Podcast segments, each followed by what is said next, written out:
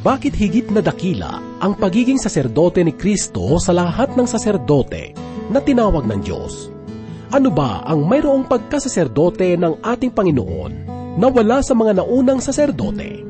Iyan ang ating tutunghayan sa ikapitong kabanata ng Hebreo, talatang dalawampu hanggang ikawalong kabanata, talatang dalawa. Ito ang mensaheng yati sa atin ni Pastor Dan Abangco.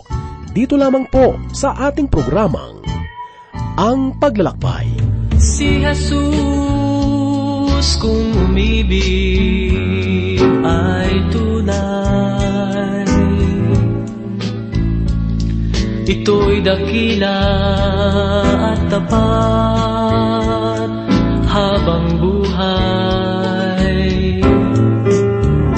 Laging sariwa't lumalalim Di magmamaliw, di magwawakas Yan ang pag-ibig ni Jesus na sadyang wagas. Si Jesus kung magpatawad ay lubusan Lilinisin kasalanan kalilimutan. Kung gaano man kalayo ang kanluran sa silangan Ganyan kadakila ang kanyang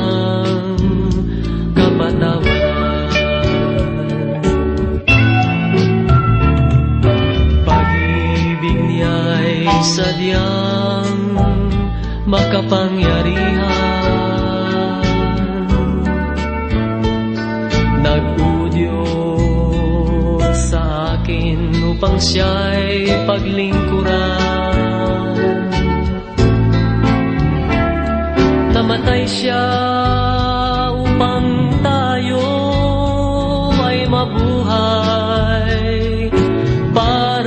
Sa kanya't di na sa sarili.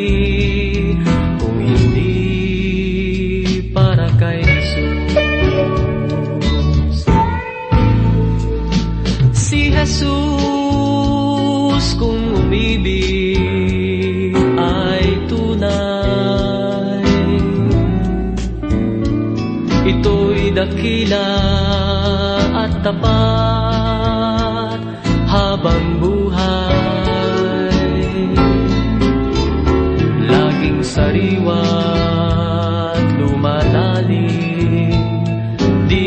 magmamaliw, di magwawakas Yan ang pag-ibig. Ni Jesus na sadyang wagas Yan ang pag-ibig ni Jesus. Na sadyang Isang kapuri-puring araw sa Diyos ang sumainyo mga tagapakinig at taga-subaybay ng ating palatuntunan. Ating ah, tanganan ng ating mga Biblia at muling mag-aral ng salita ng Diyos. Ito po si Pastor Dan Abangco, ang inyong tagapanguna. Sa mga talatang atin ang nabasa, makikita natin ang kadakilaan ng Panginoong Hesus. Nakita natin na inihalin tulad siya sa pagkapari ni Melchizedek, kung papaanong mas dakila ang pagkapari ni Melchizedek kaysa sa pagkapari ni Aaron. Ipinakita rin kung paanong walang kapantay ang tungkulin ng Panginoon para sa atin. Ngayon ay lalo nating mauunawaan ang nais na iparating sa atin ng manunulat ng liham na ito. Tila mas nais niyang lalo nating maunawaan kung gaano kadakila ang gawain ng Panginoon, higit pa sa ating nalalaman. Kung ating titingnan, ay isa itong babala para sa mga tao na muling bumalik sa dati nilang pamumuhay, katulad ng maaaring mangyari sa mga taga-Hebreyo. Ngayon ay atin nang muling balikan ang mga katotohanan tungkol sa ating Panginoong Heso Kristo Magsisimula tayo sa ikadalawampung talata ng ikapitong kabanata ng Aklat ng Hebreyo. Ganito po ang sinasabi, at iyon ay mayroong panunumpa. Iyon ng una ay naging pari ay nagsimula sa kanilang katungkulan na walang panunumpa. Ngunit ang isang ito ay naging pari na may panunumpa. Nanumpa ang Panginoon at hindi siya magbabago sa kanyang isip. Ikaw ay pari magpakailanman. Sa aklat ng mga awit, makikita natin roon ang isang hula at katotohanan na ang Mesiyas, ang Panginoong Heso Kristo, ay nasa pari ayon sa pagkapari ni Melchizedek. Ito ang ating mababasa sa ikaapat na talata ng kabanatang ito sa aklat ng mga awit. Sumumpa ang Panginoon at hindi magbabago ang kanyang isipan. Ikaw ay pari magpakailanman ayon sa pagkapari ni Melchizedek. Ang isang katotohanan na dahilan kung bakit dakila ang pagkapari ni Kristo ay dahil sa hindi lamang ito ayon sa nakasulat sa Biblia.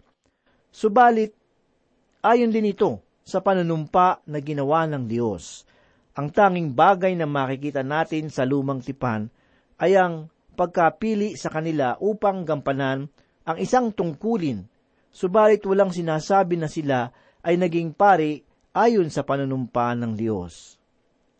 Sa Hebreyo 7.22 ganito po ang sinabi, Sa gayon, si Jesus ay naging taga panagot ng isang higit na mabuting tipan.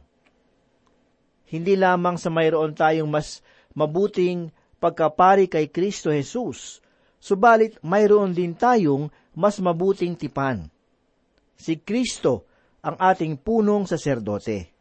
Naglilingkod siya sa mas mataas at mas dakilang sanktuaryo sa pamamagitan ng mas mabuting tipan, na nakatayo sa mas mabuting pangako. Mas lalong magiging malinaw sa atin ang mga bagay na ito sa ikawalo at ikasampung kabanata. Subalit isang katotohanan ang malinaw sa mga talatang ito, na mas dakila ang pagkapari ni Jesus sa lahat ng pananaw. Sa Hebreyo 7.23, ganito po ang sinabi, Marami sa bilang ang dating mga pari, sapagkat sila'y hinadlangan ng kamatayan upang makapagpatuloy sa panunungkulan. Sa ilang, ang lahat ng mga pari sa lipi ni Aaron sa lumang tipan ay pawang nangamatay. Namatay rin naman si Aaron na tulad din ni Moises. Sa aking palagay, ang kamatayan ni Aaron ay malaking kawalan sa lipi ng Israel na tulad ng mamatay si Moises. Sa kamatayang ito'y nawala nila ang kanilang pari, ang paring kasama nila nang sila ay nasa ilang ang paring kasama nila at nakakakilala sa kanila. Ngayon ay mayroon silang bagong punong saserdote. Hindi na tayo magbabago pa ng punong saserdote. Si Kristo na ang ating walang hanggang punong saserdote na laging tutulong at mamagitan sa atin. Sa Hebreyo 7.24, subalit hawak niya ang pagiging pari magpakailanman sapagkat siya ay nagpapatuloy magpakailanman. Wala nang kamatayan ng ating Panginoon.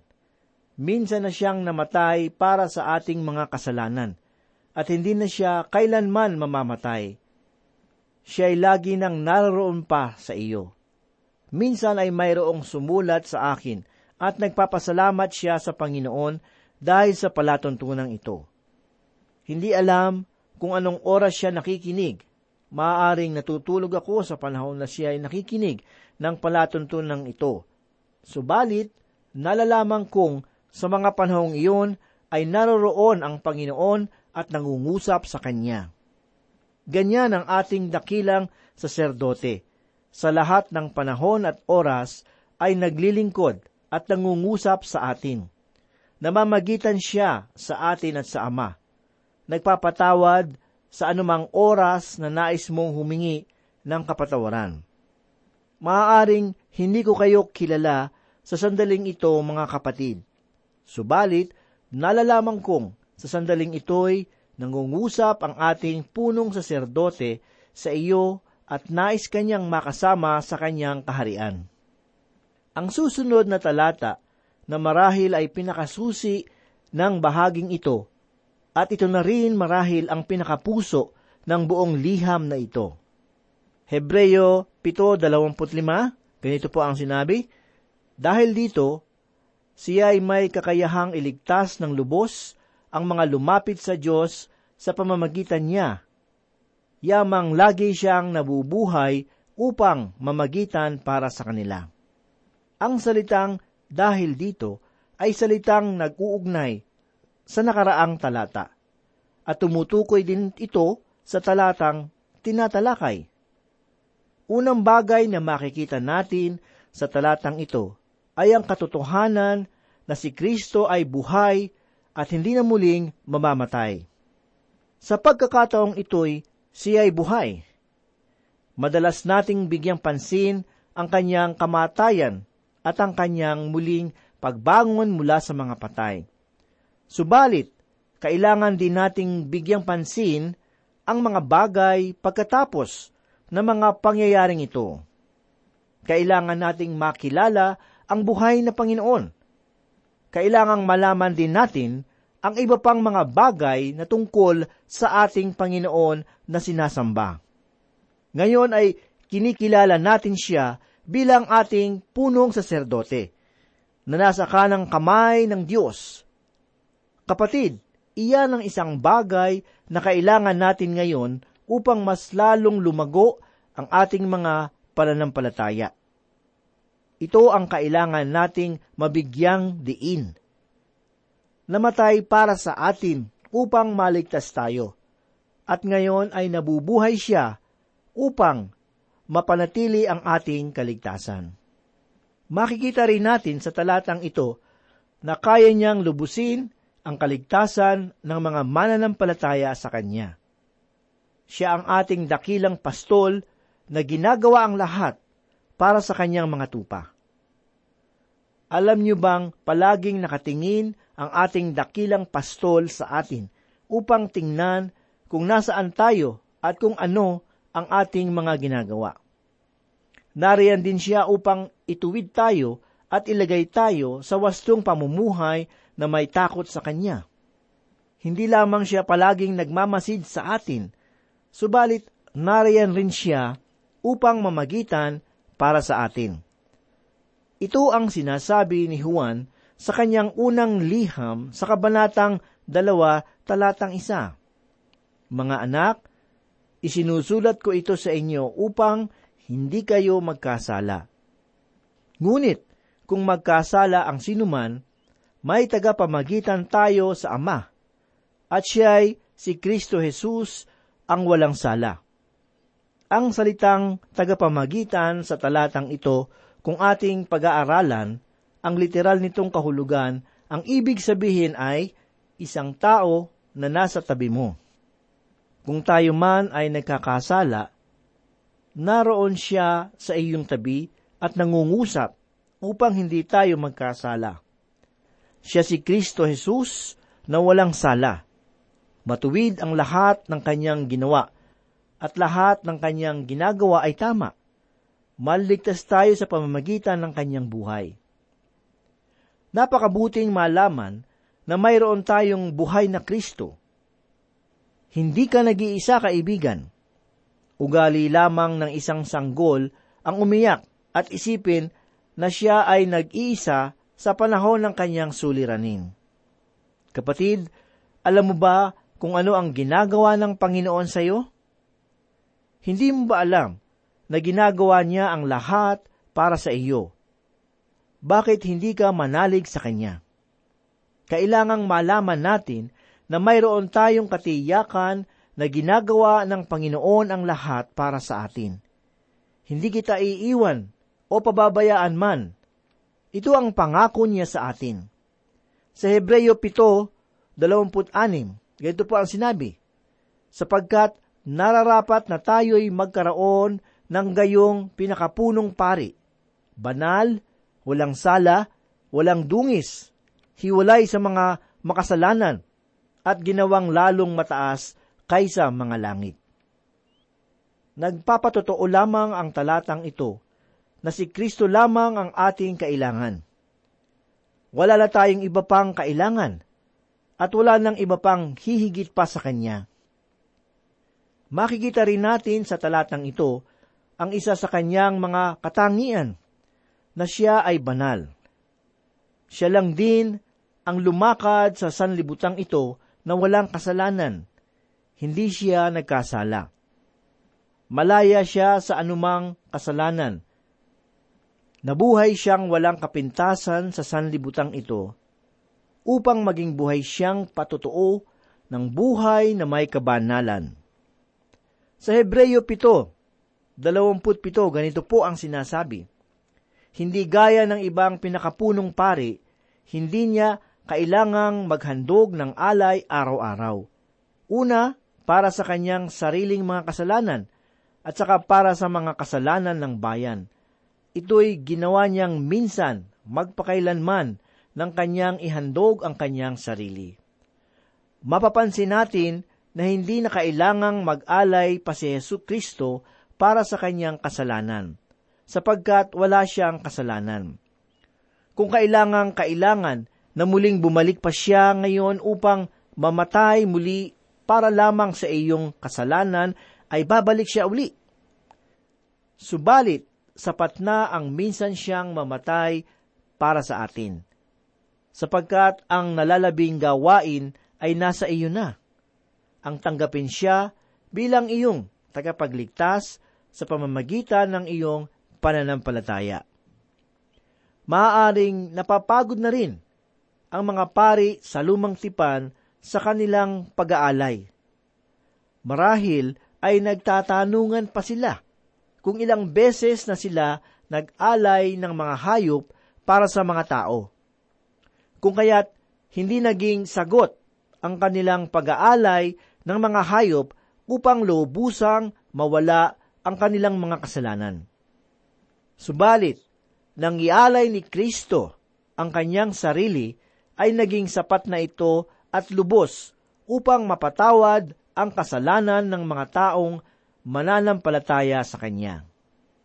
Sa Hebreyo 7:28, ganito po ang sinasabi, Sapagkat hinirang ng kautusan bilang mga pinakapunong pari ang mga taong may kahinaan. Ngunit ang salita ng panunumpa na dumating ng kasunod ng kautusan ay humirang sa anak na ginawang sakdal magpakailanman. Kahit na ang mga pari noon ay kinakailangan pang maghandog ng alay para sa kanilang mga kasalanan upang karapat dapat sila na humarap sa dambana ng Diyos.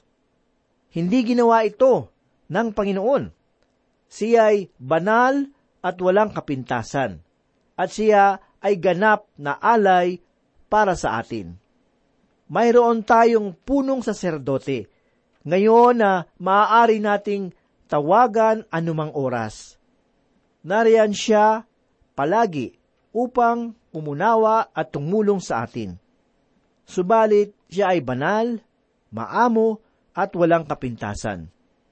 Darating na tayo sa pinakamainam na bahagi ng liham na ito at makikita natin ito sa kabanatang ating susunod na tatalakayin. Gayunpaman, nagsimula na ito sa ikapitong kabanata mula sa ikadalawamput limang talata.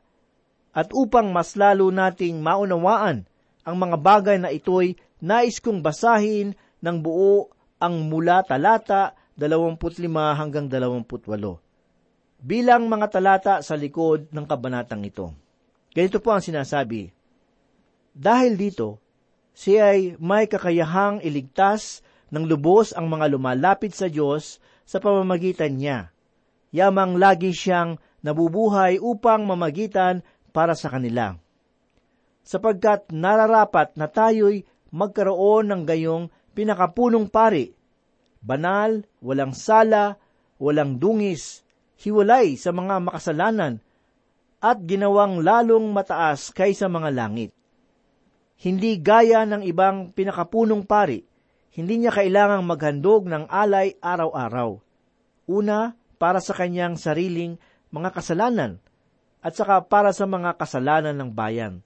Ito'y ginawa niyang minsan, magpakailanman, ng kanyang ihandog ang kanyang sarili. Sapagkat hinihirang ng kautusan bilang mga pinakapunong pari ang mga taong may kahinaan. Ngunit ang salita ng panunumpa na dumating ng kasunod ng kautusan ay humirang sa anak na ginawang sakdal magpakailanman. Hindi mo dapat ibigay ang iyong pagtitiwala sa isang tao sapagkat ang lahat ng tao ay may kahinaan.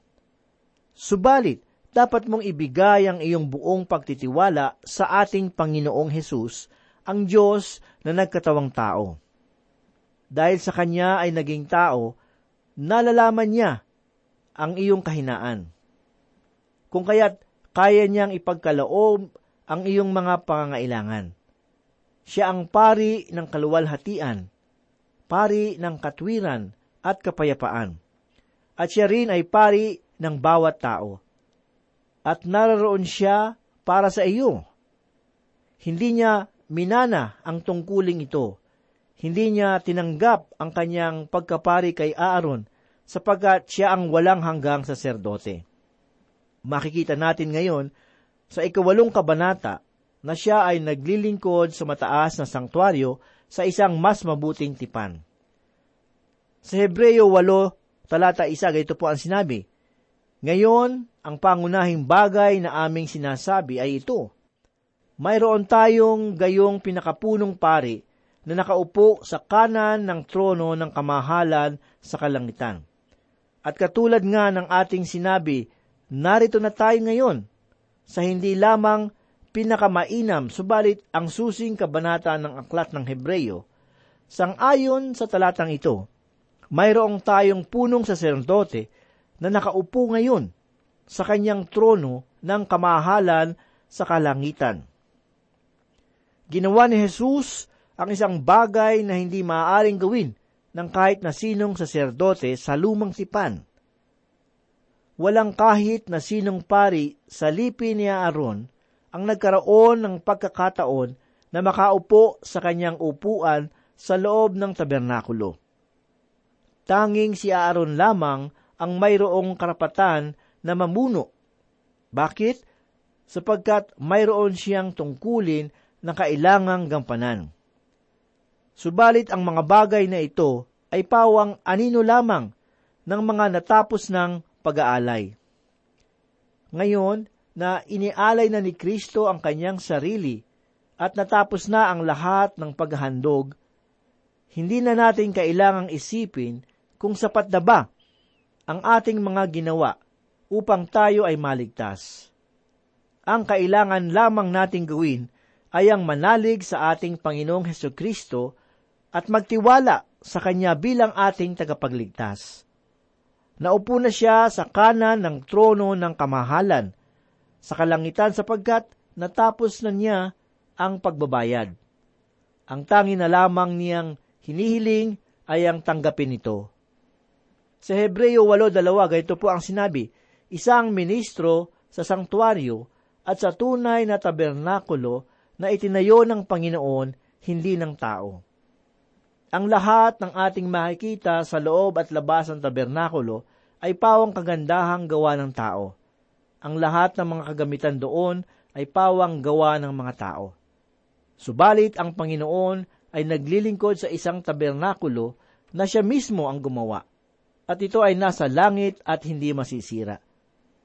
Kapatid, ginawa ng Panginoon ang lahat ng ito dahil nais niyang maligtas ka Inalay niya ang kanyang sarili upang magkaroon ka ng tiyak na kaligtasan. Subalit alam mo bang ang mga bagay na ito ay maaaring mawala ng saysay? Mawawalan ang mga ito ng saysay kung hindi mo ito tatanggapin. Ang tanging nais niya ay ang tanggapin mo siya bilang iyong tagapagligtas at mamuhay sang ayon sa kanyang kalooban. Manalangin po tayo. Salamat po muli, Panginoon, sa mga natutuhan namin sa iyong mga salita. Ito po ay patuloy na magbibigay sa amin ng kalakasan at magpapatibay sa aming pananampalataya sa iyo. Salamat at ikaw ang aming dakilang tagapamagitan sa Diyos Ama. Salamat sa iyong ginawa sa krus ng Kalbaryo.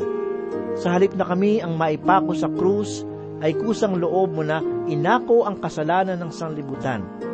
Ikaw lamang ang karapat-dapat sapagkat wala kang bahid ng kasalanan. Turuan mo kaming maging masigasig sa aming buhay panalangin na ang lahat sa aming mga buhay ay idinudulog sa iyong harapan. Ingatan mo po kami sa bawat araw sa aming mga ginagawa at pinupuntahan, ikaw ang maglayo sa anumang kapahamakan. Salamat takilang Diyos sa iyong kabutihan sa amin sa bawat araw. Purihin ang iyong pangalan. Sa pangalan ni Jesus, ito po ang aming samot dalangin.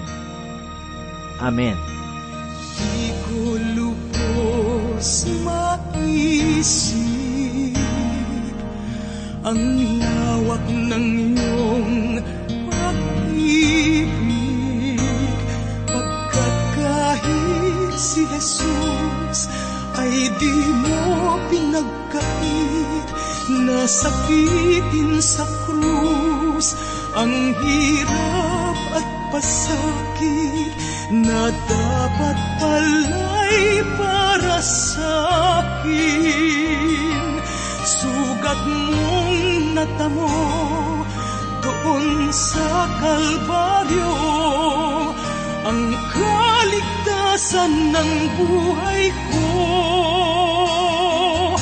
Kaya't aawit ang diwa ng papuri sa iyo.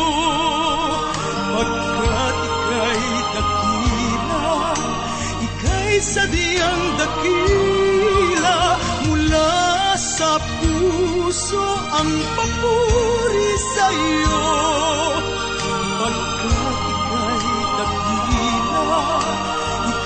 ika'y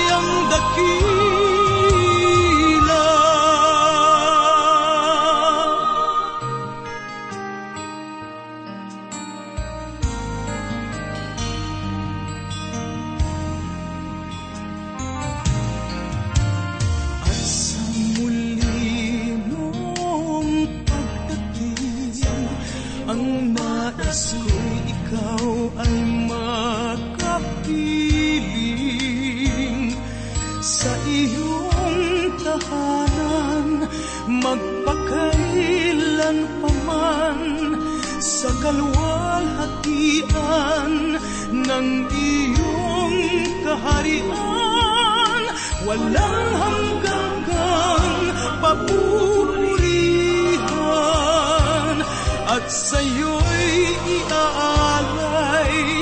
Natatanging pagsamba pagkat ika'y sadyang dakila.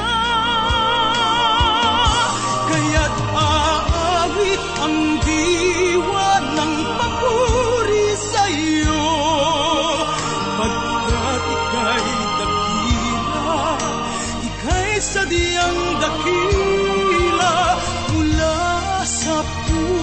puso ang papuri sa iyo. Pagkat ika'y dakila ika'y sadyang dakila